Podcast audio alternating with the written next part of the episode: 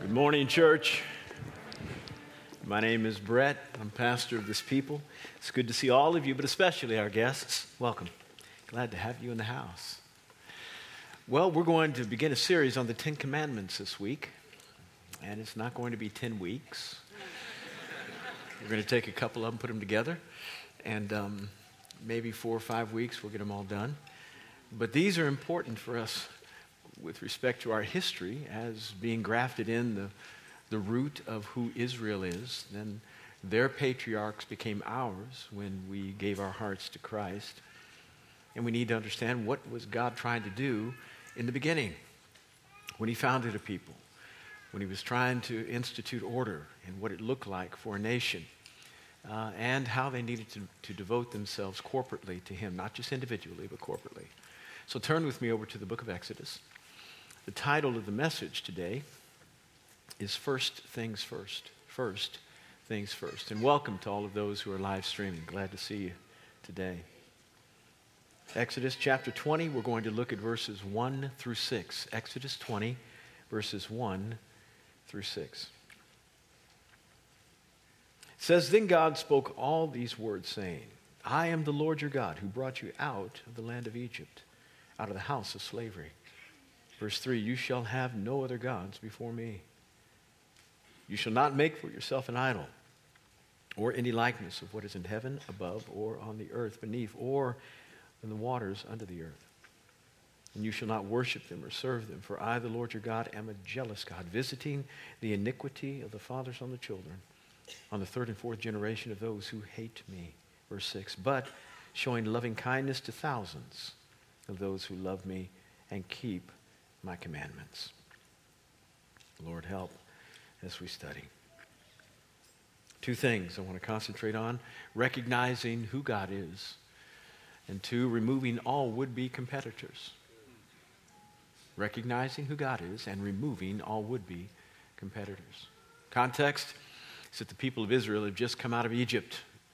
They're about three or four months wandering in the wilderness, trying to figure out what the new existence looks like now that they are free. They had been in Egypt, at least familially, generationally, for the better part of 400 years. All they knew was slavery. All their parents knew was slavery. All their parents' parents knew was slavery. Now they were free. And they were free unusually. Most nations that had acquired their freedom from another did so with the edge of the sword the point of the spear, not the Israelites. God brought them out miraculously. No nation had been delivered like this in the history of man, nor has any been since. Miracles. Water turning to blood. The sun not shining for three days. Now, a, solar eclipse is not unusual, but three days? Solar eclipses last maybe 45 minutes, maybe three days, and at the behest, at the command of a man. By the way, Pharaoh, it, uh, the sun's not going to shine for the next three. Just FYI. Plagues at Moses' word pestilence, animals dying, locusts coming, gnats, frogs, boils. It was amazing tough on the Egyptians, but amazing for the Israelites. And as amazing as the miracles were just on face value, what made them even more amazing, if you will, you're Egyptians, you're Israelites. They got boils, you didn't. There was an aisle. On one side of the street, the sun shone. On the other, it didn't. The Israelites weren't in the darkness. The Egyptians were, yet they all lived in the same land. Locusts came on those trees 20 feet away, but they didn't like these over here. Pestilence killed all those animals on this side of the fence, not that side. As, as miraculous as the miracles were, what was even more miraculous is that none of the judgments came on the Israelite side. And so the Egyptians were just sitting there saying, How come their cattle ain't sick? Why didn't their water turn to blood? What, is, what, what, what, what, what? And so the Israelites are saying, wow, Now, they represent us, by the way, the Israelites. See, Moses came and these miracles started happening, and they were happy. I mean, the first people that experienced some of the miraculous signs were the Israelites. Meaning, when God sent Moses, and, and Moses had questioned about, well, when I go, who shall I say sends me? I'm the God of your fathers, Abraham, Isaac, and Jacob. Say, I am sent them, sent me to them. And, and the first people he had to convince were his own people, not Pharaoh. Pharaoh was second. He had to convince the elders of Israel that he was for real. So he came, and one of the signs was the, the staff turning into a serpent, and hand becoming leprous, and then putting back in his bosom, becoming clean. So the Israelites would know that God was with him. And so they said, okay, you win it. Great, great, go. He goes to Pharaoh and then does the, the one with the water turning the blood. And then, then Pharaoh says, oh, I know what your problem is. Y'all lazy. You want to go because you're lazy. You don't like to work. So now you're going to have to build bricks without straw. We would provide the straw for you normally, but we're not going to do that anymore. So you have to go out and get it yourselves. Yeah. At that re- uh, command, the Israelites didn't turn on Pharaoh, they turned on Moses. Hmm. You, you brought all this on us. We used to be happy. Boy, we can rewrite history, can't we? We used to be happy. We were good old slaves, enjoying our bondage. At least we didn't have to go out and search for our own straw. But now look at what you've done. We, we can't reduce our quota of bricks. We used to be able to sleep, but now we got to go out and get the straw while we used to sleep. And now we're tired because we, Moses, if you call this help, go. May God judge you. The process of getting free is never easy. And it might get a little bit more difficult for you before it gets good. It might. But don't blame the people around you who are helping you try to get free, and don't blame God. I mean, when you tell that spouse of yours what you've been doing on the side, it's going to get bad for a minute. It's going to get bad for a minute. When you have to confess to your employer that you've been embezzling, it's going to get bad for a minute. It's going to get bad. You're going to have to repent and do some restitution. I mean, it's going to be, but if you trust God, you're going to be free. Maybe in five years, but you're going to be free. I'm just saying.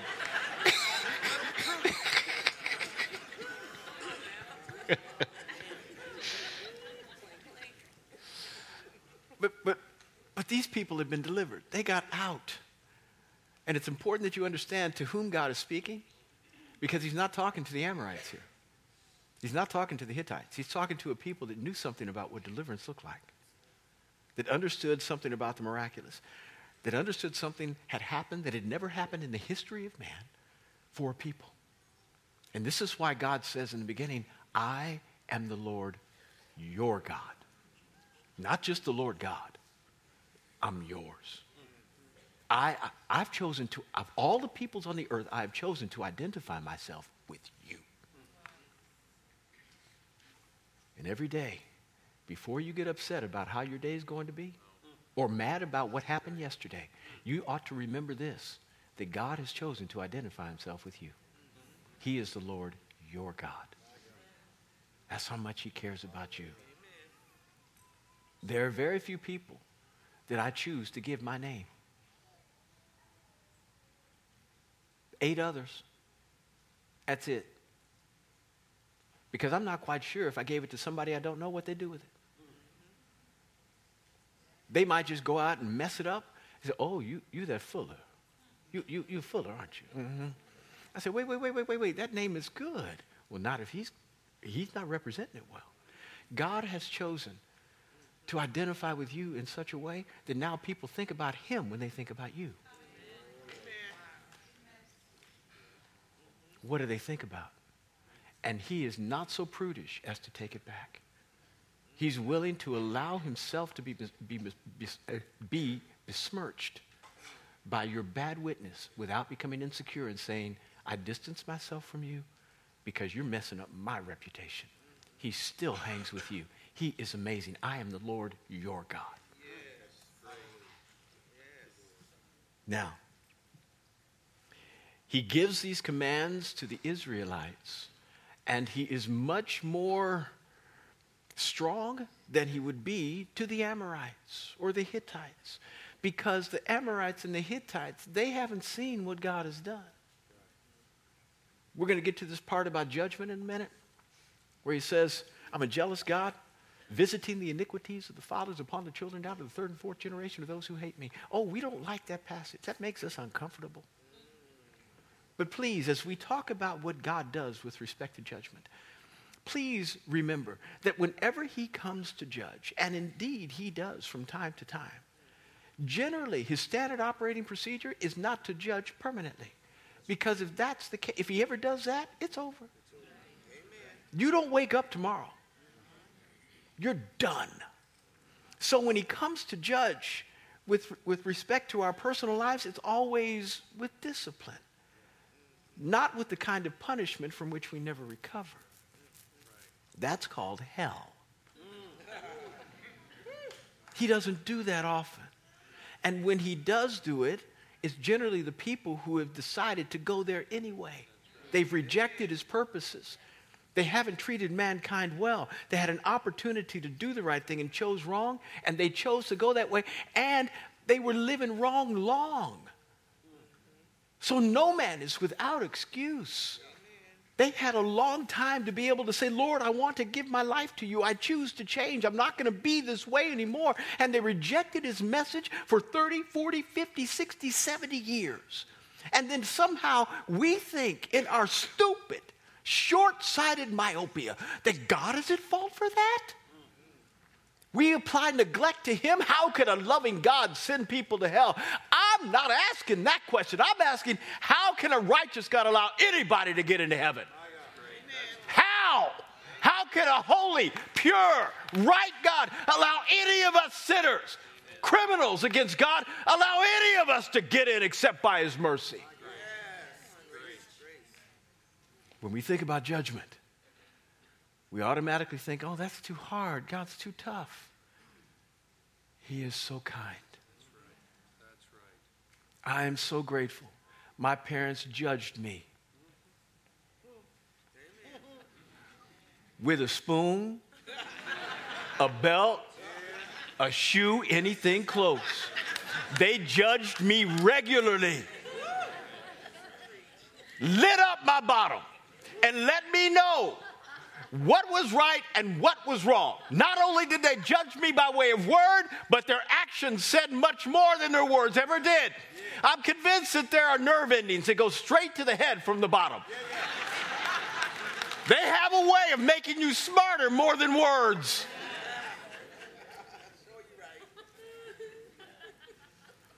Whenever God judges, it's a recipe that includes mercy or else we would not survive. Are you listening to me? You've got to hear everything I say today through that lens. And there is no more accurate lens with respect to understanding His judgment, His discipline, His punishment that comes into our life here. No more accurate judgment, no more accurate lens than that today. First, He says, You people who have come out, I'm your God. Don't have any other gods before me. I'm yours. I'm it. I defeated all the gods of the Egyptians. I pulled you out of the house of slavery. There is no other God but me. They are would be gods.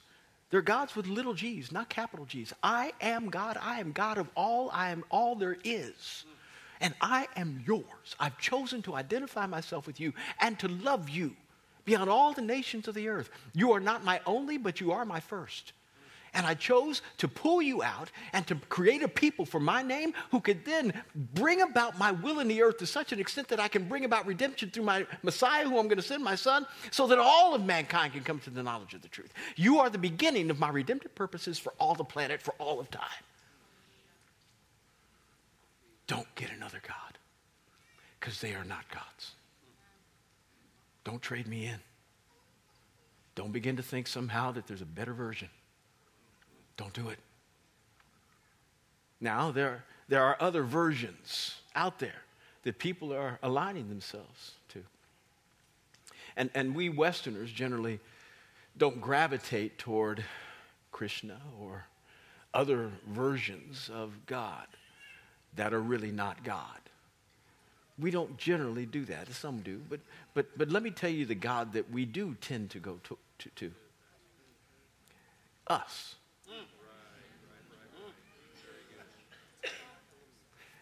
God, I, I got this. I, I, really, I'm good. I'm good. You, I don't. I, I'll come back later. There's some things I need you to attend to, but I want you to know I got this. Don't worry about my career thing. I've got it all planned. I know exactly where I ought to be, when I ought to be there. If you could just kind of endorse my plan, that would be great. Just co-sign it for me, and we'll go. We'll, we'll go far together. Oh God. Don't don't mess with my money. Don't do that, oh Lord. My, my, my money, oh Lord, is just, I, have got a whole idea about how I want to. If you'll just go ahead and give me like much, you, you'll help me in my stock progress. If, if, if they'll rise a little bit, you co sign my plan for my financial gain. We, we think we have better ideas than God. And we tend to put ourselves in front of Him in many ways. And lest you don't know, you really, you really don't make a very good God. You, you, you, don't. Like, do you know what's going to happen tomorrow? Yeah, yeah, you God does. Mm. Have, have you ever come to a, a, a, a intersection in your life where you didn't know which way to go because you didn't know which direction was going to benefit you the most? God never has to question that. He knows exactly what to do. Have you ever taken the wrong turn and said, oops? Never in the history of God has he ever said, oops. You don't make a very good God because you don't know much at all. You don't even know exactly whether you're doing all right now. You, you think you're doing as best you can, but you're not quite sure whether that decision you made yesterday is going to be in your best interest tomorrow. We question everything. And we barely can get our own lives right. When people come to us asking for, for wisdom and understanding, we say, um, why don't you go to Pastor Brad?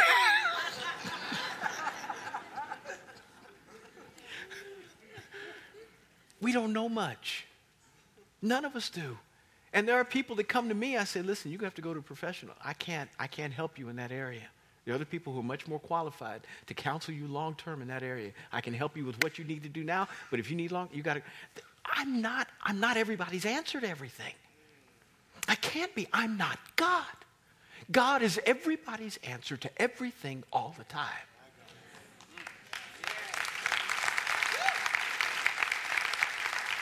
My point is, you don't make a good God, so don't be one. Don't pretend to be one. For me, everybody, for me, God is not a crutch for me. He's not. He's a heart and lung machine. I can't live, move, or have my being without Him. I need Him every day of my life. There is nothing good on the inside of Brett that can be of any good to anybody else unless He puts it on the inside of me. I can't give you a cogent biblical thought without Him inspiring me to do so. I can't speak right unless He forms my mouth to say the words. I can't love right unless He deposits His love and first loves me. I can't do anything good unless He does it in me first. I can't do anything good unless He does it in me first not just informs me first. Everything about my pulpit and my ministry is about building it on the basis of integrity. Is there anything that could ever be confused with perfection about Brett? No. I'm not that. But if I don't live it, I can't talk about it very well. I gotta live it in order for it to come out with any degree of power. Otherwise, it's just information to you. I don't ever want you to trust me. I don't ever want you to trust in me. Don't ever replace me with, uh, don't ever replace God with me. That would be a bad decision on your part. But I do want you to be able to have the confidence every day that when you walk in this house, your pastor's been living it all week. Right. I want you to have that confidence. And if I have not lived it as well as I should have this week, on Saturday I repented.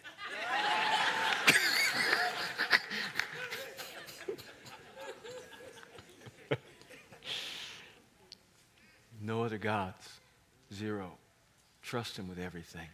He's deserving of that. He's carried you. He carried you even when you didn't know you were being carried. That's the first commandment. Secondly, he says, make sure you, you make no graven images, no idols. Don't do it. For I, the Lord your God, am a jealous God. Now, we need to define that term jealousy. Because most weddings that I attend or either preside in have a reading of 1 Corinthians, where 1 Corinthians 13 says, Love is not proud, it's not arrogant, it doesn't seek for its own good, it's not jealous. And then we see God here saying, I'm a jealous God. Well, the English translation is not, is not helping us as much as it could. And this is why Greek is important, or Hebrew in the Old Testament is important for you to at least know a little bit about so you can get a clearer picture. Um, you, you don't need to take Greek or Hebrew in order to understand your Bible. You don't. You get the same picture with both, i.e., you're going to get the same storyline English or Hebrew or Greek, same storyline. But when you, when you learn Hebrew and Greek, it's like you get it in HD. You see greater definition. Same picture, same storyline. You just go, oh, oh, that's real clear for me now. The better word to use for God, for, for love is not jealous there, is envious. Now, there's a difference between envy and jealousy. They're often used as synonyms, but they are pretty, pretty different, at least in our, our, our distinction and definition. Jealousy is desiring that which is your own, envy is desiring that which is somebody else's. I'm jealous for my, my relationship with my wife every day. Rightly so. In Hollywood, it's almost incredulous when somebody is maybe flirting with another person, though that person is married, or somebody outside the relationship is trying to seduce somebody else, the spouse will say to their spouse, as they see some kind of emotional reaction, Oh, are you jealous? As if, what an immature response. you ain't seen maturity until you've seen Brett jealous. you, somebody come between our relationship, I do not care if they are six six and 280. I'm going to stand toe to toe. If I get my butt beat, at least they're going to know they were in a fight.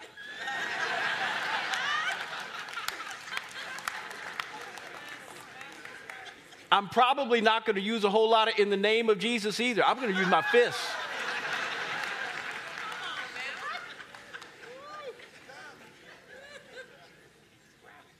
And I'll be right to do so. I fight for this relationship because she's mine and I'm hers. That's right. God's jealous for you like that. He stands against the bully of this world called the enemy, and he fights for you every day. Why? Because you are his. He fights for you. Sent his son to fight for you. He defeated the devil for you because he's jealous for you. Envy, that's bad. That's desiring something that somebody else is. It's analogous to covetousness, which is the last command that we'll get to in a few weeks. That's bad. Love is not covetous. Because anytime you want something that somebody else is, you no longer love them. You're trying to figure out how to get what they have and deprive them of what they have. What God has given them, you want it, you want it from them in order to somehow fulfill something on the inside of you that only God can do anyway. And when you get it, you're not going to be happy. Amen. Envy is one of those hollow promises. It, it, it, it gives you, it says, I'll give you the world and never delivers. God is jealous, and it is a good thing. Visiting the iniquity of the fathers on the children to the third and fourth generation of those who hate me. And he's, he's talking about all of this within the context of, of, of idolatry. And idolatry is producing things that, that we can replace God with. Uh, in the Old Testament statues, they'd make it out of wood or metal, and they'd bow down to it and light votive candles or talk to it or sacrifice to it or pray to it. And again, in Western society, we don't do much of that today. Um, but, but, but nonetheless, we, we, we craft idols, our careers. Oh, career. If I give you 80, 80 hours a week, I pray that you give me a promotion. Oh, career. We don't say those words, but we got that attitude sometimes. Car.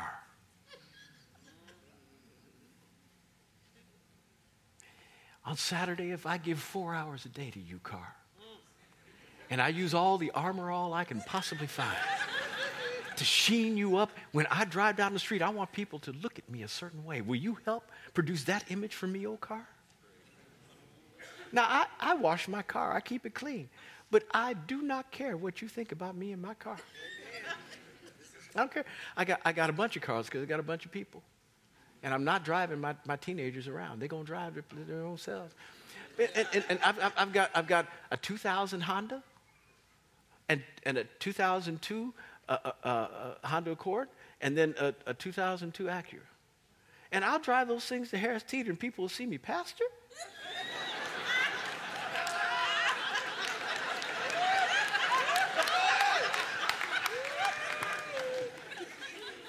Pastor, do you need some you need a raise, Pastor?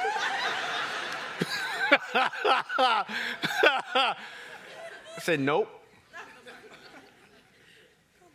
I don't care. I don't care. It is something to get me where I need to go. That's all it is. Now, somebody recently blessed me in the church. There's an Acura dealership down the street. They said, Pastor, we want you to drive right. They said, we want to help you with a car. And I mean, they blessed me. So I'm driving an Acura now. I'm all good. But let me tell you, I do not care what you think. Whether it's an Acura or a 16 year old car, my identity is not wrapped up in that thing. I don't need that to produce anything about what you need to believe about me. Money. There's a lot of stuff we give our attention to before we do God. Money, if you will, if you will help me get get to where I need to be with this amount of savings and that amount of investment, boy, I will give myself to you by watching the stock market regularly. I'll just make sure that I invest and, and day trade and, ooh, money, help me. And we trust in a lot of other stuff other than Him. That is not to say you should never wash your car or stewardship or be a good steward over your resources. You just don't trust in Him. Now, when we talk about idolatry, these are, these are basically course corrections in your spiritual development, what I'm talking about here. Everybody has to deal with the idea of making sure your attention is focused on Christ in every area of your life. And so we are always navigating around whether I've been too emphatic on this point or that point. Lord, Sunday is a moment when I can refocus. Help Pastor Brett, help me to get right on point. And so we all have to do that. This is not talking about that. This is talking about somebody, and I've laid out the history of where that from which Israel came because you have to understand the context in which Jesus or the Father is speaking this to his people. These are the folks who have experienced miracles unlike any that have appeared in the history of man. They may not know God as well as they should, but they know Him better than any other group of people that has ever been. And He's telling them, I'm your God. If you depart from me after what you see, after what you've tasted, after that manna that I provided for you every morning. They were nomadic people, so they had no opportunity to do any agriculture. They couldn't plant anything. And so God just rained down this stuff called manna. And manna means, what is it? Because they didn't know what it was. Every morning before the sun came up, right at dawn, this stuff would just appear on the ground and it was seed like. Said it was like coriander seed. and they'd get as much as they needed for their family every day for 40 years every day. It was not place specific, it was people specific. So wherever they went, it followed them. They go out and they just pick it up as much for their family as they needed. They grind it up and make bread every day. Every day. And then they complained about God's provision of manna. Don't ever complain about your manna. I do not care how boring it gets. I don't, don't ever complain about God's provision for you. Don't get so starry eyed about what you need tomorrow that you forget about how He's provided today. Don't you complain about your manna. They complained about their manna. It says they grumbled in Numbers 11 because they said this manna is going to make us sick. We're tired of this manna every day. Manna, manna, manna, manna, manna, manna, manna. Oh, you're complaining about God's miraculous provision? Are you kidding me? Yeah, I said, okay. I'm going to send you some quail. For a whole month, quail came in. Now, I don't know if you know it. Quail, quail is small birds. They're not big as your hand. And they came in enough to, to provide for two million people. And they came in, they didn't have to shoot arrows in the sky and shoot them down. They came in at three feet, waist high. And so you were just there and they'd fly in every day at 4.30 and you step out of your tent and say, whoop, whoop, whoop, whoop, whoop, whoop, whoop, whoop, and you gather them as they were just flying by. You put out a net and go to the grocery store. That'd be grocery store that day. In the, in the meat section. And you take 20 of them and you cook them up every day for a month. These are the people to whom God is speaking. And he says, if you choose to leave me after what I've done for you, if you choose to walk away completely, we're not talking about a temporary backslide. If you choose to walk away completely from me after what I have done for you, it's going to affect your kids. It's going to affect your kids. Know that. Just like if you stay with me, it will affect your kids. I'll bless them. I'll not only bless your kids, I'll bless them to a thousand generations. You are here today not just because somebody shared the gospel with you, not just because you had good parentage. You are here today because somebody prayed for you. Somebody in your lineage a long time ago, four or five generations ago, said, God help! They cried out to him. They loved him. They didn't know you'd be here, but God knew. God thinks generationally. And if you choose to depart from him, he says, if you hate me, after all I've done for you, I'm going to visit the iniquity of you on your children. Now, iniquity is that which, which means sin. It's a synonym, but it also means the bent that is on the inside of the soul to make you do that sin. It's not just the act, but it's the tendency of soul to go the wrong way.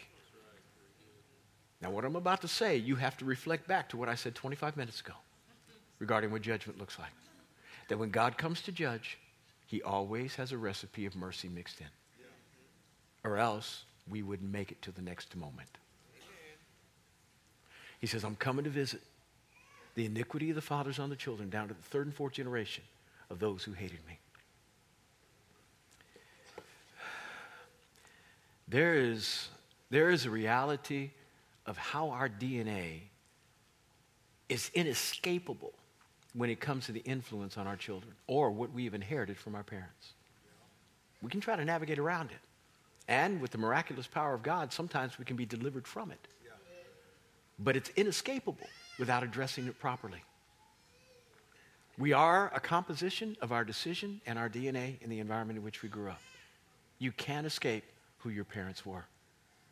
The, more, the older I get, the more I sound like my dad.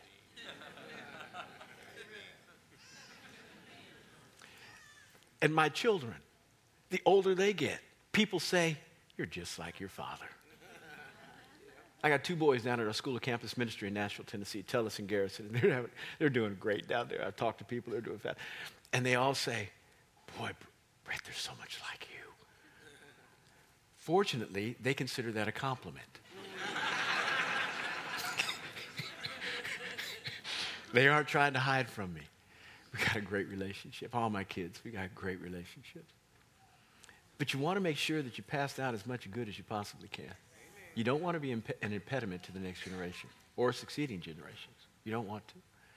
But if you do wrong, wrong can follow. Wrong can follow. Great book. Pick up the podcast or listen to this later on our downloads. Do Fathers Matter by a man named Paul Raeburn. Do Fathers Matter. It's a guy who was a journalist, and he, he knows there's, there's been a lot, he's not a believer, he's just a guy. But there's been a lot of research done on the impact that mothers have on the health of their children in utero. The genetics, the health of the egg, as well as how they care for their bodies while they are in the gestation period, nine months. But he hadn't found much research as to whether a father could actually impact the health of his child through his contribution meaning his part in fertilizing the egg. And so he went to find out who out there has done some research. And there were some people who had, but none of them had really talked to one another. So there wasn't a composite of, of wealth, of information that anybody could generate and say, this is what happens when fathers don't do right or don't, aren't very healthy when they begin to produce children. He put it all together. Fabulous book. He didn't know what he was doing, but he was confirming everything the Bible has said from the beginning and that things can be passed down that are beyond environment. They tested some mice in a laboratory, male mice, and they, um, they piped in a gas that was a smell that was fairly pleasant. Didn't harm the mice, didn't make them react. But then they associated a shock every time they, they brought in this smell. And they created a Pavlovian response so that now they could remove the shock, the electric shock, and then just put in the smell, and the mice went crazy. They started jumping around because they realized they associated the smell with the pain. They then mated those mice, and those mice produced offspring. Once those offspring were able to get around a little bit, they put them in a cage, piped in the same smell. The mice went crazy. Thing called epigenetics. It's not a mutation of gene. They've now found that it's possible to, to find spots in the genome that can turn on and off. On and off. This is one of the reasons why I do not drink alcohol. Other than the fact that probably in America it is not seen to be proper for most pastors, much less Christians, to drink alcohol on a regular basis. People would question the legitimacy of my faith. Secondly, there are, there are things that happen in terms of mind when you drink alcohol that put me in a compromising position I have to, if I have to make decisions for the benefit of somebody else in a split, split moment. And so I don't ever want to be off. Thirdly, my dad was an alcoholic. Cynthia and I have seen some of our friends and just TV. People seem to enjoy alcohol a lot, they get happy. And she and I have looked at one another and said, maybe we ought to start drinking. It might make us a little happier. I mean, we, we, we are needy, but we thought we've never experienced that. I've never had, I, I don't drink. I had a sip of champagne when I was uh, married at, at our honeymoon. That's, that's all I've ever done. Sip. And we didn't, I don't even like, I didn't like the taste. So I just don't drink. She said, well, maybe we ought to try some. It might make us a little happy while we're enjoying a TV show or something. I don't even know how to do it. You know what's really bad? In Reston, they were creating this, this restaurant called the American Tap Room. When they put the sign up, I thought it was a dance hall.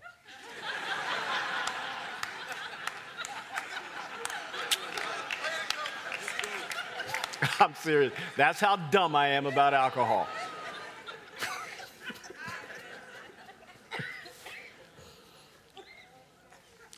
But I think if I, if I imbibe too much, I might just turn something on. Because it was turned on to my dad. And he was drinking and smoking when he had me. And so I say, no, it's not worth it to me to turn that gene on. It's just not worth it. Things get passed down. And when there is a person who decides to depart from everything that is right and good and literally hate God, it affects the kids. Not just environmentally, genetically. Now, God says, I'm going to visit this iniquity, both the action and the bent of soul. But it doesn't mean that He's going to judge them ultimately because his judgment is always mixed with his mercy. So, what is the best way for him to let the generations who succeed, the guy who hated God and departed from him, what is the best way for God to address the, in, the inaccuracies in his kid's life except to say, that's not right?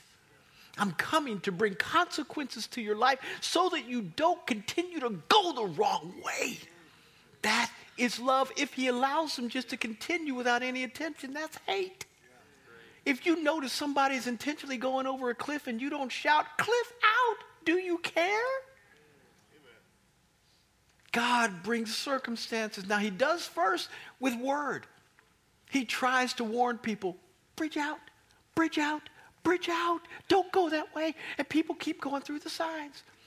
And then he brings winds to try to divert you away and let you know it's not going the right way. And you keep going. And then he'll push boulders down and it crashes your car. And you know what you get mad at? You get mad at the boulder and God. God, look, my car's wrecked now. Yeah. Yeah, it, it, is, isn't it? Do you know you would have died? Do you know you would have died? The bridge was out. I've tried to stop you for the last 50 miles, bridge out, bridge out, and you went right through the signs. And you're mad that the circumstance wrecked your car? Gonna cost you $5,000 to fix it? Are you kidding me? You ought to thank me. His judgment is mixed with his mercy all the time. It's the unusual thing when it's not. When he winds it up and says his imaginary line, wherever that is, I'm done. You can't go any farther, it's over. That, that came so that came as a result of so many attempts to try to get him right. And the beauty is this. He says he's committed to doing this for four generations. He's not committed to doing it just for one. He said, if it takes four generations to get you right, I'm going to go get your kids. Your great, great, great grandkids, I'm going to get them. I'm going to show them how much I love them by giving them judgment in their life so that they can turn. Mama, th- wait a minute. I don't talk to the dead, but this is kind of, how do I say it? I'm grateful that my mother disciplined me. Thank, thank, yes. Lastly, he says, if you do right, if you do right, thousands will benefit. If you do right, thousands will benefit. Now, this should not be lost that there is a greater benefit to doing right than judgment for doing wrong.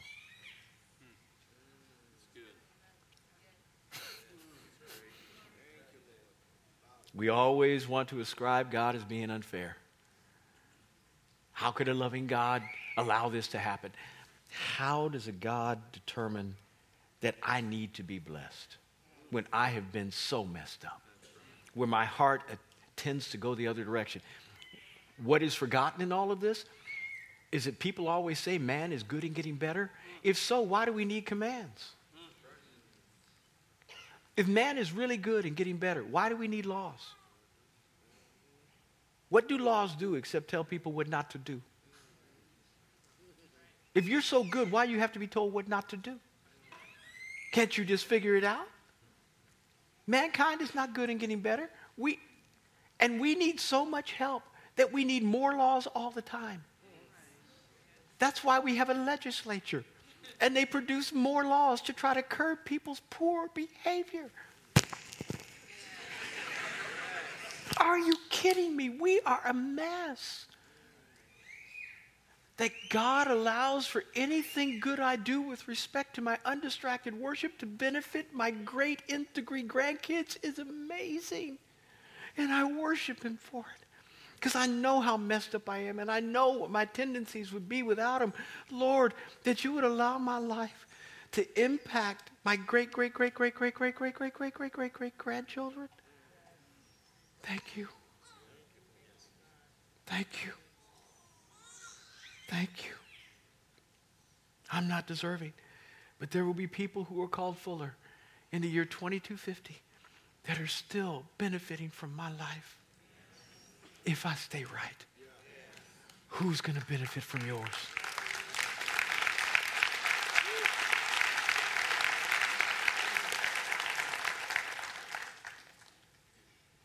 Let's pray.